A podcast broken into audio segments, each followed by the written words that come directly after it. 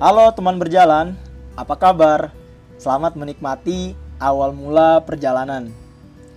Hidup, belajar, dan memahami. Kita artikan hidup adalah sebuah perjalanan. Jikalau hidup diartikan sebagai bentuk perjalanan, maka tugas kita hanyalah terus berjalan hingga kita sampai di tempat tujuan. Pertanyaannya, mau dibawa ke mana sebenarnya kehidupan ini?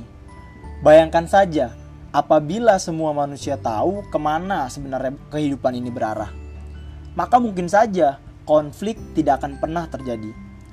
Pikiran kita akan selalu berdamai dengan kondisi dan keadaan. Tidak akan ada lagi pertanyaan sebenarnya sedang apa aku di sini. Terkadang kita juga terlalu nyaman atas apa yang sudah kita dapatkan hari ini. Padahal sesungguhnya ada ribuan alasan untuk jauh melangkah melewati ketidaknyamanan dalam kehidupan.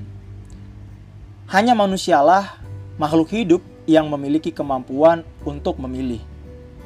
Kini kembali pikiran itu dikelilingi banyak pilihan. Tapi hanya jiwa yang besar yang mampu menentukan.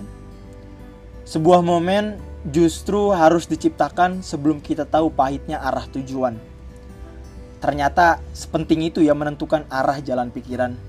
Ternyata membandingkan bukan jalan keluar atas semuanya. Maka cukupkanlah dan terus berjalan.